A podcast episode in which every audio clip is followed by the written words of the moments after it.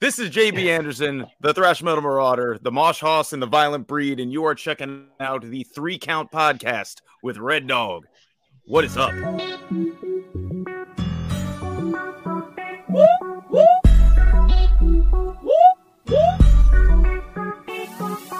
I'm in fashion, roll. Welcome everybody to another great edition of the Three Count Podcast presents Now Into the Ring, and I'm your host Clifford Red Dog Miller, the man that leads you up that mountain called wrestling. And by now, after you know our 300 and something episode, this being season four, I would just think you would say it with me. I am your Sherpa because just like your tribal chief, acknowledge me.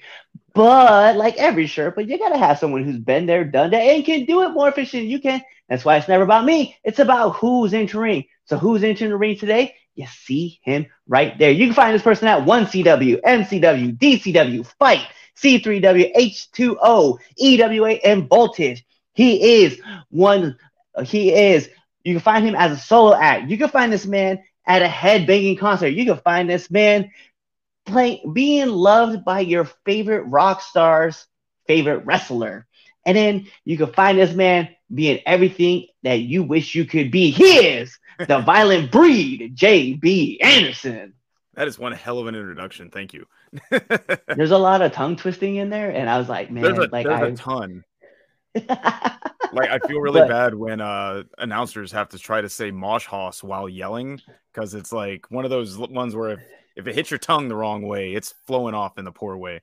But so far everyone kills it. Like Chad Spectacular right now is my favorite ring announcer because he hits all my cues and put so much oomph behind it. I love it. Mm, I love it. Actually, what's funny is I was just talking about this with uh, Chaz the other day, right? Because Chaz is the other half of this, right? I was talking with Chaz about. It. I was like, I want a ring announcer to do all my intros, like just list them off. Like, uh, I know he's not supposed to be talked about anymore, but David Starr. You know how David Starr had like that long intro, Yeah. and that's what I want too, right? So I want him to be like, comically long intro.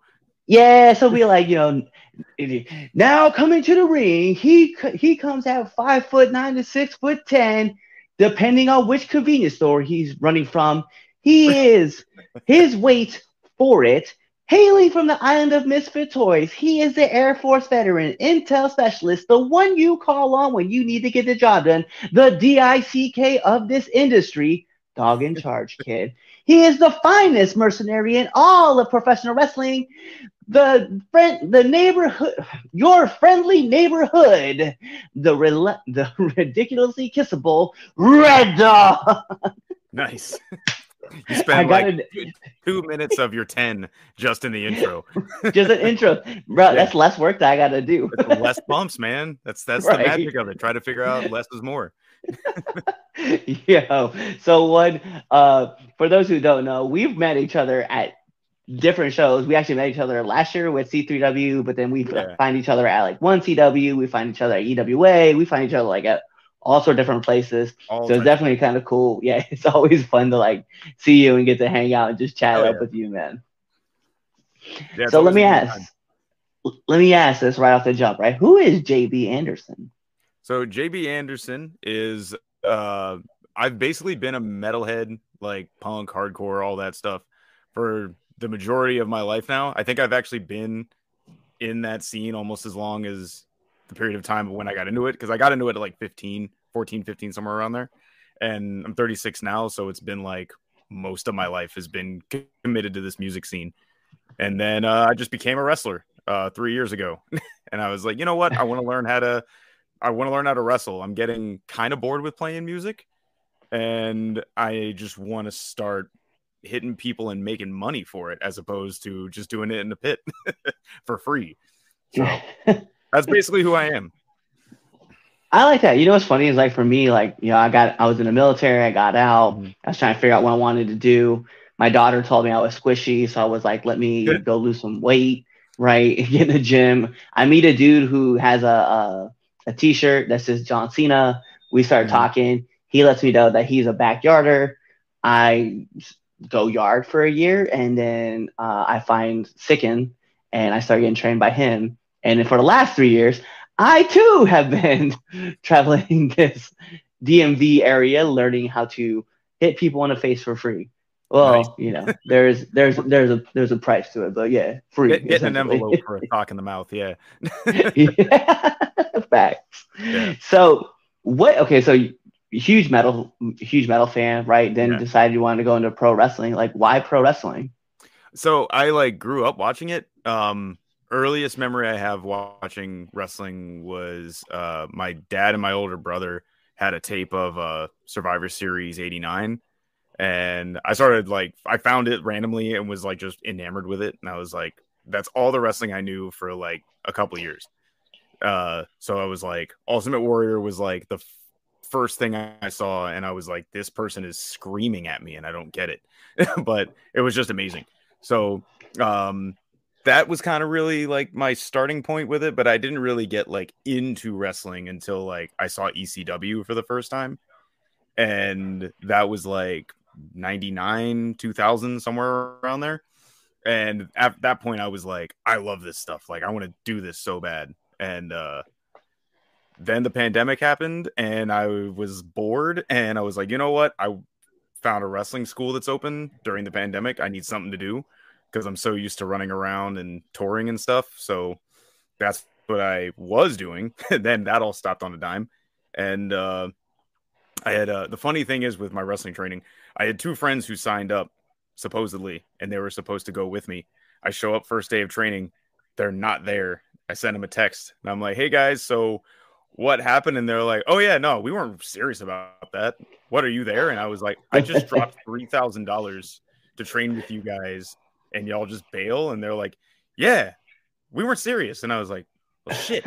I, I was like, I guess I better see this through then. I already got into it. So I honestly was learning to wrestle because I had, like, I just wanted to finally do it. Like, the pandemic kind of pushed me into a position of, like, I need to stop having wants and dreams and just do it. So it kind of, because you never know when this is going to end, you know? So I just dove in head first, um, just balls to the wall, went for it broke my ankle in a year in, then came back, kept working, kept working, kept working, and had my indie debut in uh, January of 2022. And since then, I've just been full speed. It's funny, man, because I kind of had like the similar path, right? Like I, I started January of 2020, and then March happened, the shutdown happens, right? Right. And then we go to May, and I think it was like Memorial Day weekend. Like I showed up, I you know ran a couple, like I did some stuff, like, and I kind of was thinking maybe this isn't for me. Like I'd like I gave it to college try, but it just it wasn't working out. Mhm. And because of Mad Max Morrison, like he was like, no, dude, he's like, there's definitely a lot of potential. Like, keep coming, keep training. I promise you it'll click. So I was like, cool, I'm gonna, I'm gonna, I'm gonna do it, right? I'm gonna keep going. And two weeks before I'm about to make my official debut in front of a live crowd, I tear my abdomen and I'm out for 12 weeks. Yeah. oh, that sucks. Yeah, me, me and um Steven Fuerte were about to do like uh they wanted to debut us with like a tag team run, like an odd couple tag team, and then I break my ankle like right as soon as they're like, "Hey, this is an idea we have," and nope, snapped it, taking a clothesline. Mm. Yeah, it was uh, dumbest bump I've ever done. wildly, wildly. Uh, I tear my abdomen learning to do a three quarter roll. Really? Just Oh shit. Yeah. Yeah. So I I the first time I did it, it felt something weird. I was like, yo, that didn't feel right. And I couldn't figure out why. So I went so I asked I left, legit left ones? yeah, so I legit asked Ron. I was like, Ron, did that look weird to you? And he was like, do it again. And so I did it again and I felt it. And I was like, oh, Mhm. what did I just do? It hurt to stand up. It hurt to walk. It hurt to sit down. It hurt to lay down. It just hurt, right? And I went to the ER. I went to urgent care. I got fixed. They thought I had a hernia. Mhm. But then I got to think, I had to replay everything in my mind. And what I realized was when I was coming down, I was leading off with the right leg and not the left.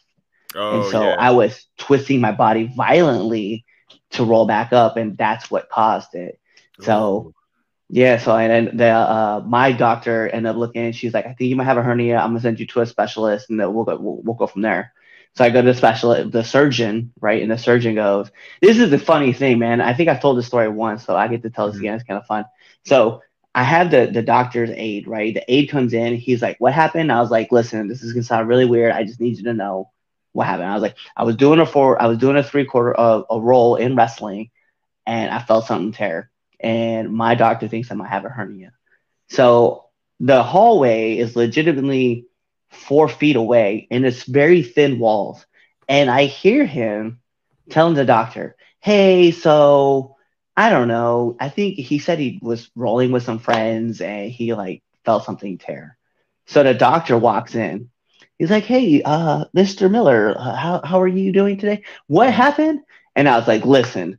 And I looked at his age and I just went full promo mode. Like, you suck at your job. You suck at telling people what happened. I was like, you should be ashamed of being able to call yourself a doctor. I was like, this is what happened. I was at wrestling practice. I'm a pro wrestler. And that's the only way I can. It's not gonna be make sense to be like I'm an indie wrestler. They're not gonna know. I'm a pro Yeah, wrestler. exactly. I was I was doing a roll, and when I hit the ground, I hit funny, and I felt something tear my abdomen. And he goes, "Oh, you're a pro wrestler." I was like, Yes. "That's what we're getting across with this." so it was like, "Yes." And so we started talking and stuff and joking back and forth, and then like his his guy was like, "Oh." Yeah, I was way off. I was like, I know. I heard you through the wall. My daughter heard you through the wall. Like we both know. And uh, so anyway, they found out they were like, "Hey, you don't have a hernia. It's just a tear. It's gonna take a couple weeks. You'll get back to it. When did you do this?" And I was like, "Uh, about like six to six to seven weeks ago." Like, "Yeah, you can be." He's like, "You're gonna be tender for about three months, but you're gonna be good to go in about two weeks." Sure enough, like eight days later, like there I am taking bumps in the ring, and that guy, my surgeon, now follows me on Twitter. Oh, that's cool. yeah, the uh the physical therapy group that uh, I had to go to to start walking again after my ankle surgery. Uh, they were following me too after a little while. They're like, "Well, we have to see like our our work in progress, and hopefully we never have to see you again." that was a running joke all the time. Like the the guy that ran the place is like huge wrestling fan, so anytime I showed up, he was like, "Mister Monday Night," like every time I rolled in. I'd be like Saturday night, but I'll take Monday too. right, right, exactly. It's like, yeah, I don't re- I do wrestle on Mondays at H2O, but I don't always wrestle on Mondays. It's rare, but yeah, no, it's not I'm not Mr. Monday night.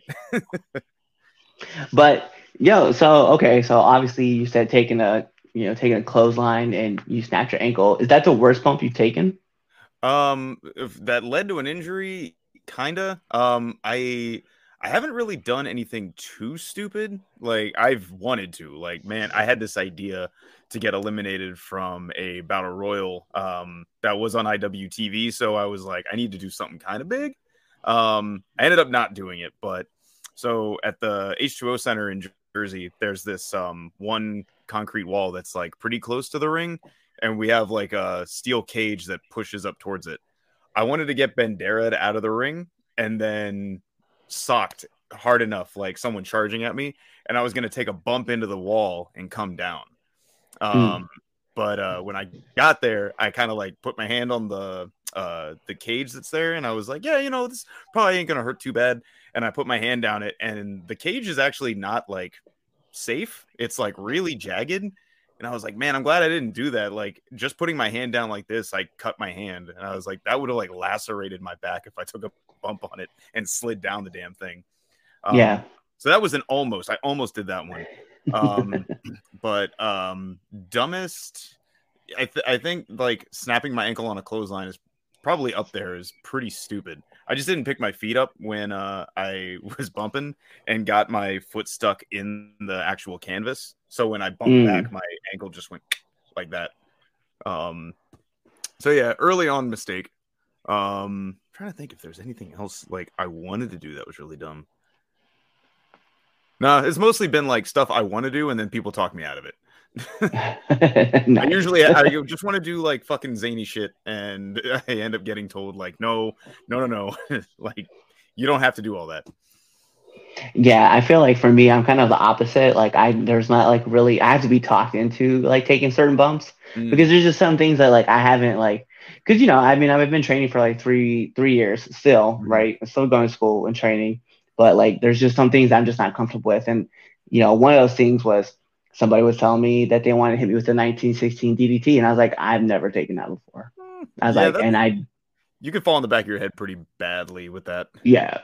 Yeah. So I was like, uh, you know what, bro? Like, I'm kind of good with that. I was like, you can hit me with like other stuff that maybe resemble it. Like, so we ended up doing like a scorpion death drop into a curb stomp, and I was like, okay. I'll take the scorpion death drop, roll over, curb stomp, go home, and and it worked out. But I was like, it was one of those times where I was like, yeah, bro, I'm gonna be honest, man. Like, I'm not really. He's like, oh, I got you. I was like, no, I know you do.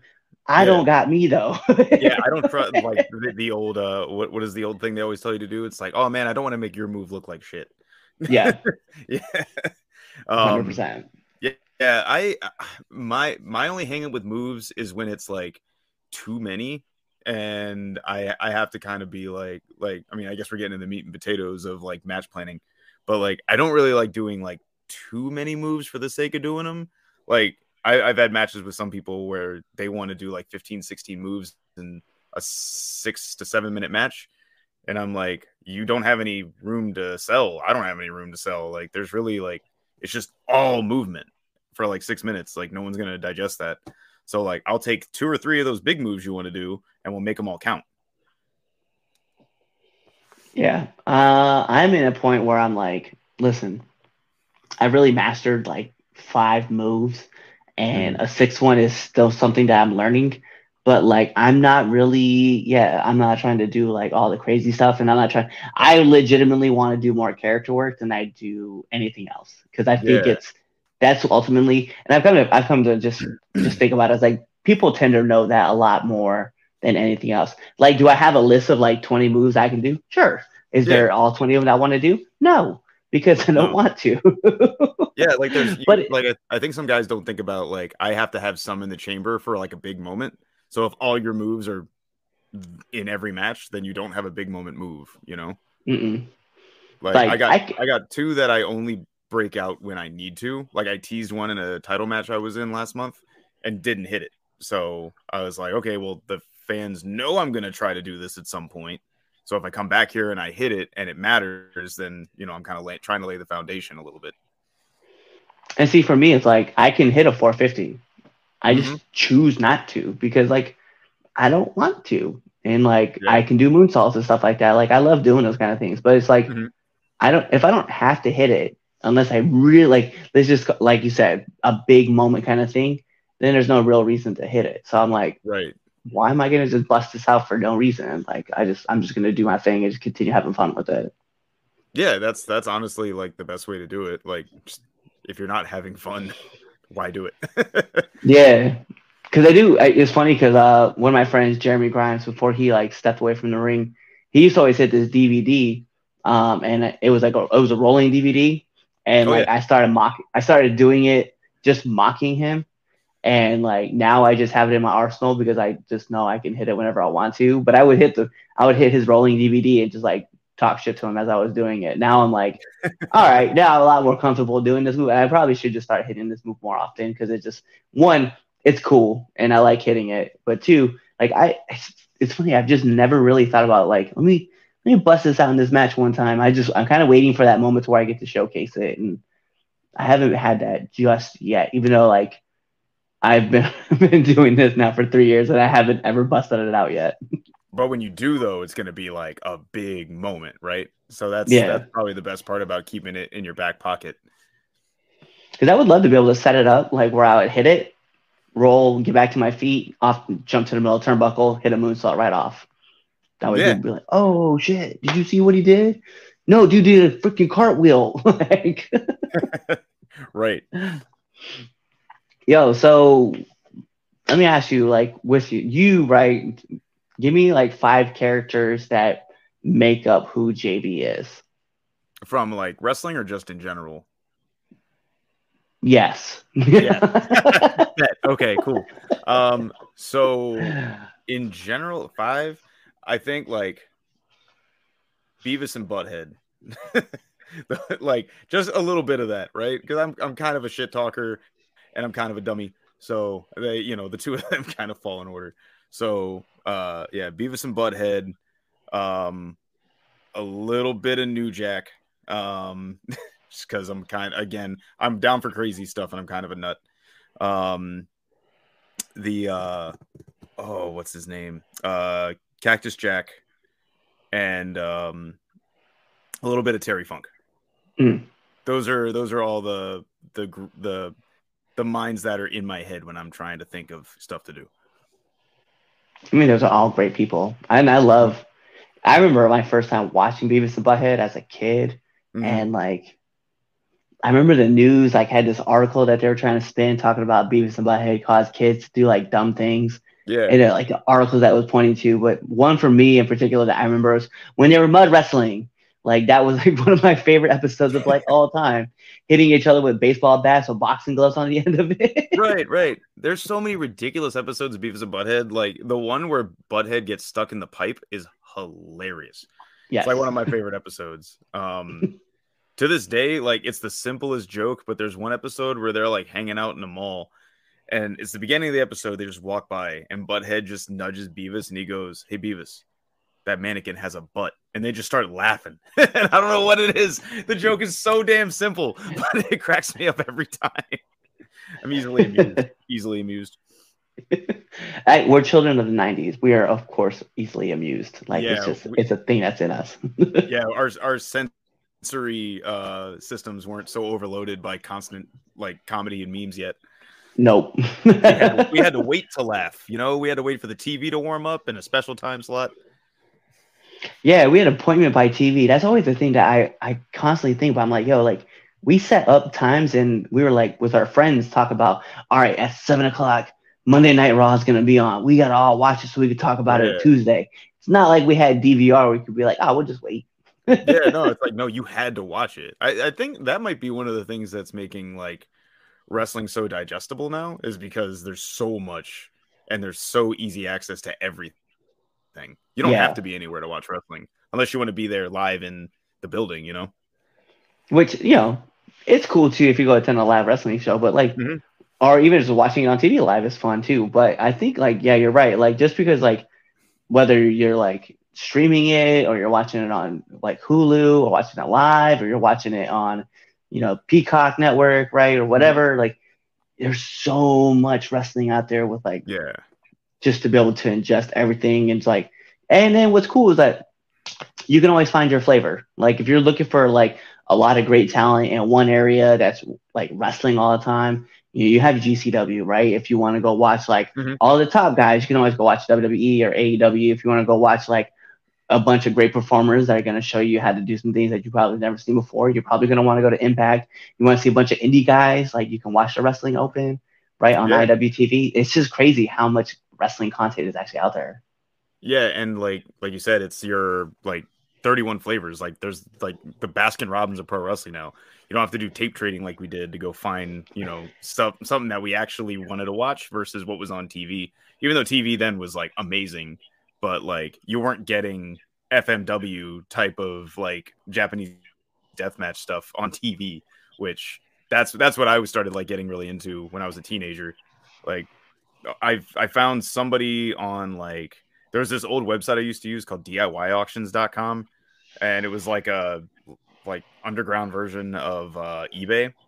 Um, but there was a guy on there that used to sell VHS bootlegs of all these Japanese deathmatch shows. So I used to just send him like five dollars cash in the mail, and then I get a VHS tape in like a couple weeks. And it just had I had no idea who anyone was, no idea what was going on. It was just wild matches, like six hours of wild matches per tape.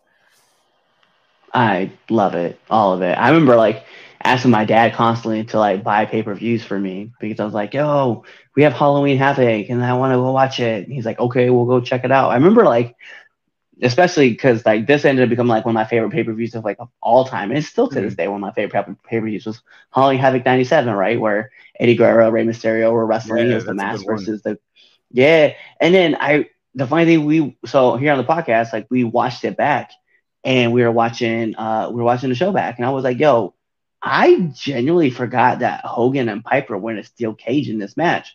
Yeah, Not only that, I was like, how in the hell did Macho Man never blow out his knees when he jumped off the cage? right. Like that's such a high distance. Like I go from the top rope sometimes, and I feel like this is the day I'm never gonna walk again. Yeah.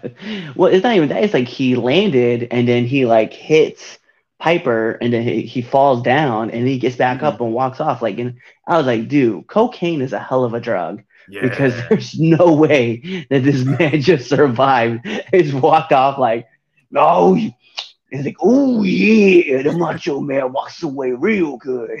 as soon as he gets behind that curtain, it's ooh, I need help to the top. Give me my cane, brother. Yeah, I, I think like a lot of people forget about that main on there because of the like. I think the most memorable match from it is the Guerrero and Mysterio match. I think that's like the match that everyone remembers. Hmm Yeah, I 100% agree with you on that. And there was like a lot of good matches on that night too, Mhm. which is crazy. But yeah, Rey, Rey and Rey and Eddie like stole the whole entire show, and Oh, they're yeah. the, no one can convince me otherwise. Never. No, like there's some of those manias that are like that too, like the ones that are like highly revered. Like WrestleMania 20 is one, 17, like uh, was it 13? And you watch them, and you're like, man, the undercard of these shows are like not really good. and there's like only so many matches that are like ones that blow you away, but you remember like the big match. And I want to get to a point where like I'm like that on shows. I feel like that's that's like my stride. Not to make a shit ton of money because that might be difficult, but I want to like leave and people remember my match from the night. That's kind of what I stride for, and I'm trying to like work up the confidence to get to a point where I know I can pull that off every night.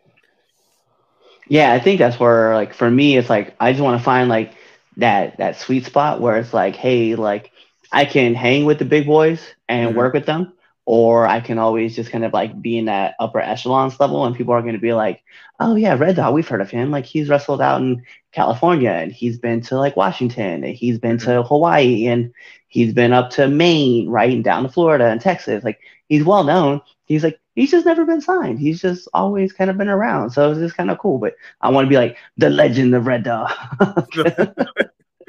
the man, the myth, the red dog. Yeah. yeah, the one where like everybody like feels like everybody's like I don't know him, but I know him. Like Yeah. yeah. exactly. I think that's a cool spot to get to. Like then like when guys are up in the Hall of Fame, like giving their speeches and stuff, like we could just use a name, right? AJ Styles is giving his Hall of Fame speech, and he's like, Mhm.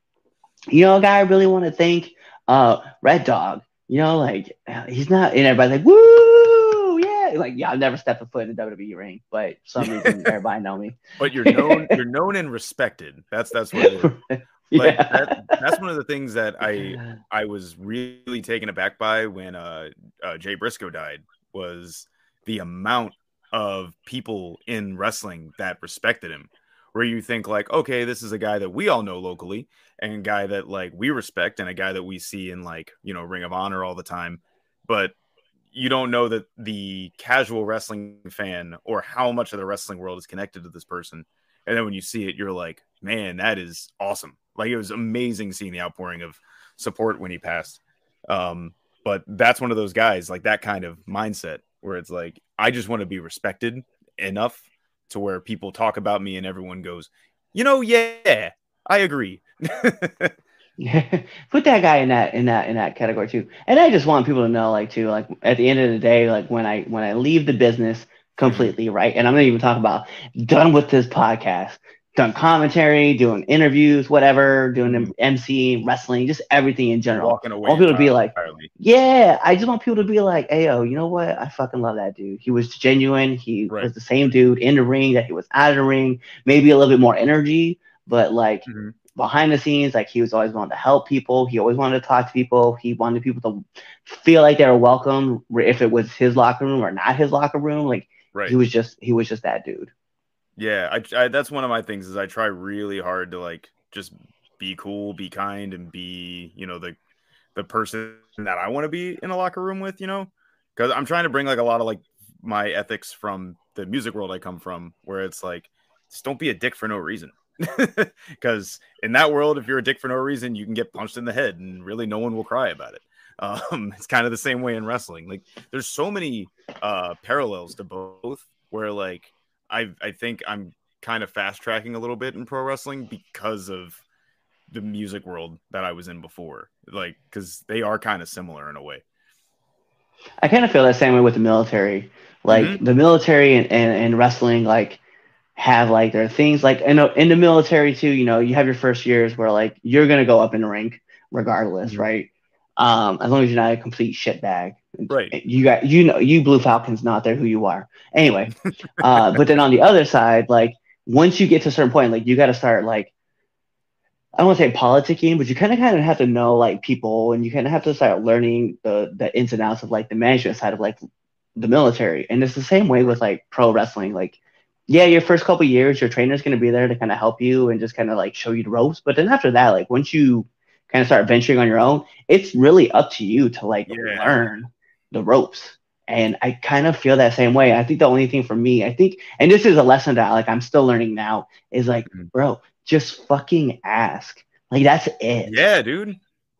Yeah, like just saying, "Hey, can I?" or "Hey, do you need?" Any of those like those two sentences are like limitless in wrestling from what I've I've come across. Like I I got put on a show uh this Saturday just by saying, "Hey, uh can I come help set the ring up?"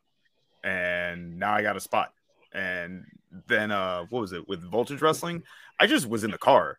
Um and when I got there, I just happened to fill a role that they needed. Then second show had a role that they needed filled, and now I got like nine confirmed dates with them. So it's just a matter of like just asking. Yeah, it was funny too because like uh with voltage, especially because some of you guys won't see this interview just yet, but you'll know what kind of data it was. But Mhm. for voltage, like I actually just slid in. I was just like, "Hey, do you guys need me?" Like just asking, just because I genuinely didn't know. Mhm. And then it was uh, I get a message. I was like, "Hey, give me one or two hours, and I'll get back to you." Two days later, hey, yeah, show up. Oh. like, okay, sure.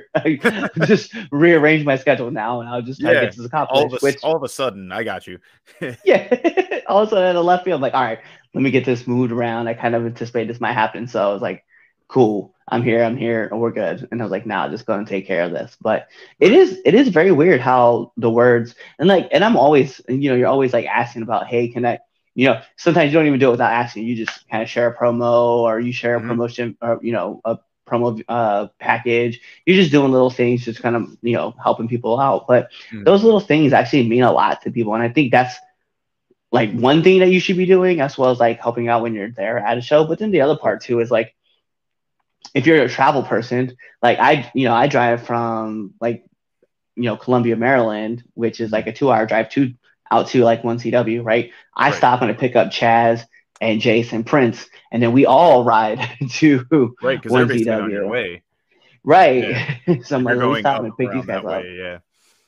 So I pick them up and then we drive on. And then I'm like, all right, we're here. So we're doing our thing. And then we drive back and I drop them off. So we're always, it's whatever you can do to help out with the, you know, the promoter at the end of the day. Yeah, and I, I've also come to notice that like if you're going with a group of people, sometimes it's a little easier to get like the payday, um, because you're four people in a car, and you're like, hey, you know, like now our twenty dollars a piece or whatever a piece isn't as bad because we all rode together. We didn't fill up all of our tanks at once, and you know, end of the day, it's better. Yeah, I 100% agree. Uh, Ao, so because that's like, and that normally I ask this question, right? It's like, what's one of the hardest lessons you have to learn, right? And I think for me, what my hardest lesson is is asking. Like I just realized, like I just gotta, I just gotta, like, and I, and the thing is, is like, I've developed these relationships, right? And and this podcast has definitely helped out, right? Like, Mhm. and like meeting people and developing these relationships. It's really just asking, just asking for help or asking how how can I be of service, right? Right. It's crazy. But what's what's the hardest lesson you've had to learn being in? Um, man, it's like I think like I got a couple. One one is knowing when you're getting taken advantage of. Uh, that I kind of learned the wrong way or the hard way. Um, because like I was getting misused at a place and I didn't know any better, and then I told someone about it, and they're like, "Yo, that's not okay." Um, and I didn't know because I'm new here, right? So, and this was like in my first year, and I think that that place uh knew that and they were taking advantage of my inexperience and just because at originally I thought that like any bone thrown at you you take when you first are starting and, and you don't ever do anything to like ruin your spot right because there's no other companies. That's was in my mindset at the time. Mhm. And then I'm uh, this year I've kind of been more like, you know, there's other places to go wrestle. If this doesn't work out, I can leave. There's like really Yeah. bad, like there's only so many people, so many wrestling places. Eventually, like you know, I'll figure it out. But yeah, like getting taken advantage of early on was a hard lesson to learn. Um, and then also just like knowing my value, I guess that kind of falls in the same category. But th- those would be the two two lessons that were really hard to learn like early on. I I agree. Yeah, both those lessons are de- definitely still like something I'm I'm still learning to this day. Like I'm still figuring this out. Yeah, Um, and then also like I think for me it's like deciphering camouflage words, if that makes sense. Like certain Mm. people will say things to you that like, hey, like, hey, we'll we'll do such and such, right? Or we're doing this and this and this, right? And you're like, okay, cool. I kind of like that idea, and it's just not the way it's going to work out. And I'm like, oh, yeah. okay. That that's Learn that I lesson. always I always feel like really weird about asking in depth questions like that, where like someone says, "All right, cool, like, uh, we'll be here on this date." Okay, what am I doing? Like, I sometimes feel weird asking that question because it could always change, right? Um, but now like I'm starting to get used in more places where like I know two months ahead of time what I'm doing, so I can put out promo material, I can promote the show, I can um I can cut promos. Like that, that's one of the things. Like I really like working with like H2O. I really like working with uh, Bloodstorm Pro is like a company that I just started working for. Um, and they're pretty good and Voltage too. Uh, they're all really good about giving me my matches like early on, so I can be like, all right, cool. This is who I'm wrestling, what I'm doing. I have time to promote because I feel like that's one of my strong suits is promoting.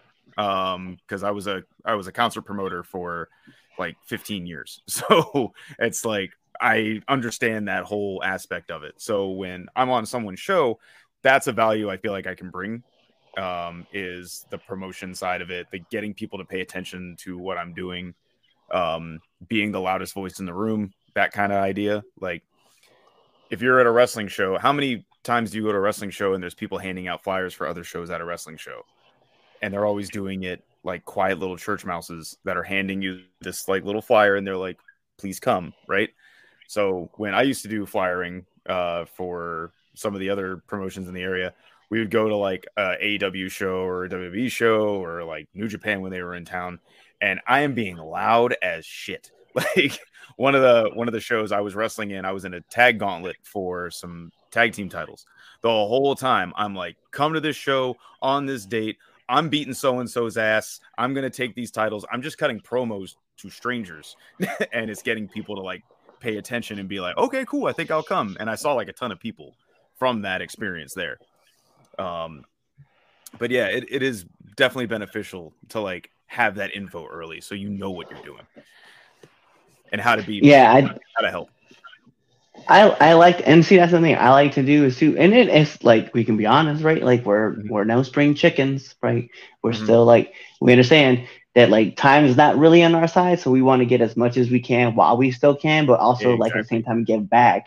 So it's like Mhm. I'd like to know those things like, hey, hey Red Dog, like we see like we want you to be in this position and we see you working this person, that person, this person, that person. So, you know, if you want to start building this up and start putting these feuds together, hey, go get it, go go start putting the words out and stuff like that. I'm like, Mhm. cool, I got you. And then I'm cutting promo after promo and doing this and talking about this person or you know going to this show, telling this person, you know, telling these guys about it and stuff. So that way, you know, we can get some stuff going. And I I definitely agree. Like that's a great way to do it.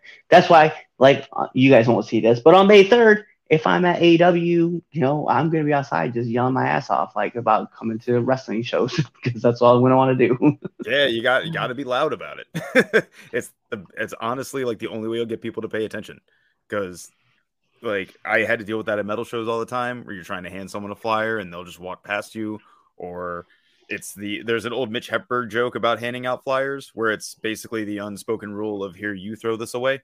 Um, yes, yeah, love me some Mitch Hedberg. man, what a what a gem, man. I I'm so pissed. I had a chance to go see him on that last tour, um because he was performing in DC and then three days later was going to be performing in uh, I think College Park, maybe a week Mhm. later, and both are relatively close to me being in the DMV area, and I skipped the DC date because I was like, ah, I'll see him in College Park, and he died like two days before, and I was like, no, I could have went and seen Mitch Hedberg. What the hell? So mad. It was- myself for that one. it was wild for me because I didn't know who Mitch Hedberg was until I got into the Air Force, which was like 2006. And in Okay. 2007, like people were like quoting Mitch Hedberg jokes, and I was like, oh, that's funny. I have no idea who that is, but Mhm. I love like hearing the humor. And I was like, if you guys are telling the jokes, he's good like this way, he's got to be really good. And so when I was listening to his stuff, I was like, bruh, not only do I love this man's jokes, but I can totally pull off this like this like character that he's doing. right. And right. uh, people were like, "What?" I was like, "Yeah, man. This one time, I was at a rock show, right? And this man looked at us and he goes, "How many of you feel like a human tonight?" And so I yelled. And then he said, "How many of you feel like an animal?" And everybody else yelled. And I didn't think that was fair because I didn't know this was a two-part question. How many of you people feel like a human tonight? Yes, I feel like a human. I do not feel like a tree. I love that whole bit. That whole bit's so good. yeah, it was one of my favorites. When uh when me and me and my wife were uh, shopping for houses, like his whole bit about like realtors being full of shit was going through my head every house we went to, where it's like, it's my house. I think I'm the one who decides how many bedrooms are in it. Like, check it out. This bedroom has an oven in it. This bedroom has my own toilet. Like the, the whole bit is so good. I love it. But so my favorite joke from Mitch Hedberg, right? And this is I think this is the first time I've actually talked about Mitch Hedberg like on the show, period. But my favorite Mitch Hedberg joke though was the one where he's like, uh, this one time I went to a restaurant and the waitress and the waitress asked, What would I like to have? And I said, a chicken breast sandwich. And she said, How do you want your eggs cooked? And I said, incubated, braised, beheaded, served in between two pieces of bread with lettuce, mayo, and tomato and cheese. But we don't got time for all that. So I have them scrambled. Dude, the guy was doing 4D comedy. Like it was on a totally other level. Yeah, Like- I, I loved it. Yeah, him him and like Bo Burnham are like the two guys that I think are doing like immensely good comedy. Like they're they're hitting it on levels that like nobody has in like a long time. Yeah. See, Yeah, it's I'm- funny I'm, because I'm like a big fan of stand up. Yeah, so that's that's the one thing about me too is that like all my favorite all my favorite comedians are dead. Mhm. Like it's as bad as that sounds. Like all of them were gone. so don't like anyone new. They're gonna die. it was like Chris Rock. No, never heard of him. no idea. No, I don't think he's, he's Never. one laugh out of me. No. never, never, never heard of him. Uh, but no, like um, you know George, uh, George Carlin, obviously like one of my favorites. Richard Pryor, uh, Mm-hmm. Right. like Mitch Hedberg, obviously being another one. Patrice Um, also really good. Yes, Patrice O'Neal was great. Great. Uh, Did- did you George. ever- Did you ever watch that video of it's I think it's just audio, but it's him and um uh Bill Burr and like some other people. They're just watching the debut of the Shockmaster over and over again. And No. Patrice O'Neal is just losing it the whole time. He's like explaining like the whole concept to Bill Burr. And it's just Patrice O'Neal just scream laughing for like 10 straight minutes. I'll, I'll find it and send it to you after this. But it is Yes. it is one of the most like the happiest this man has ever sounded. uh, Greg Giraldo, like Also really good. Yeah, yes, amazing insult comedian. Like I loved him. yeah. It's just there's levels to the game, Mhm. and like another person I love watching do stand up. He doesn't know this yet, and he will now. Mhm. Is uh, Corey Bush. Oh, fucking stand up. I didn't know that. Yes, he does stand up, and he's great at it. Nice, nice. I've I've met him once. I think, I think uh, he was it was him and someone else. I think picking up Reggie Collins from like a training session one time, and I think that's where I met him. I can't remember. It was either there or somewhere else. Like it's hard. Like I got ADHD, so sometimes I forget like where I meet people, but like I know their faces. I'm like, "Oh, yes, you. I remember you, but I don't remember where I know you. But I know I know. you." yeah, so he's super funny. So if you ever get the chance to kind of like watch him go do stand up, like yo, it's it's worth the worth a watch. He's definitely Nice. he's great. So I want to keep this moving though, and I oh, do yeah. want to ask one last question before we jump into the best segment of the three count podcast. So my last question for you is: I need one do and one don't of the locker room. Oh, a do and a don't. Ooh. Uh do clean up after yourself. That is a big do and I don't see it in a lot of places. So I try to make sure that that's something I at least handle on my end. Um but yeah, I saw somebody bring a plastic bag with them that was in their bag so that they were able to always put all their trash, everything that they needed in there, toss it out. That's a big do. A big do is clean up after yourself. We're all adults. No excuse. Um, a don't. ah, I feel like the biggest don't would be. Hmm, there's a lot, but I can only pick one. um, there's so many unspoken rules of locker rooms, so it's like really hard to like pinpoint one. Um, but um, I wouldn't go and give someone unwarranted advice, not knowing who they are or what they know. Um, I've seen people do that before, and it's em- sometimes really embarrassing to like watch. Like I get really bad secondhand embarrassment of just watching a stranger walk up to someone else and be like, "This," and you're just kind of like, "Okay, how do I? I don't know how to take this this information in." Um, unless it's like a vet or somebody like you know or something like that. That's a totally different thing.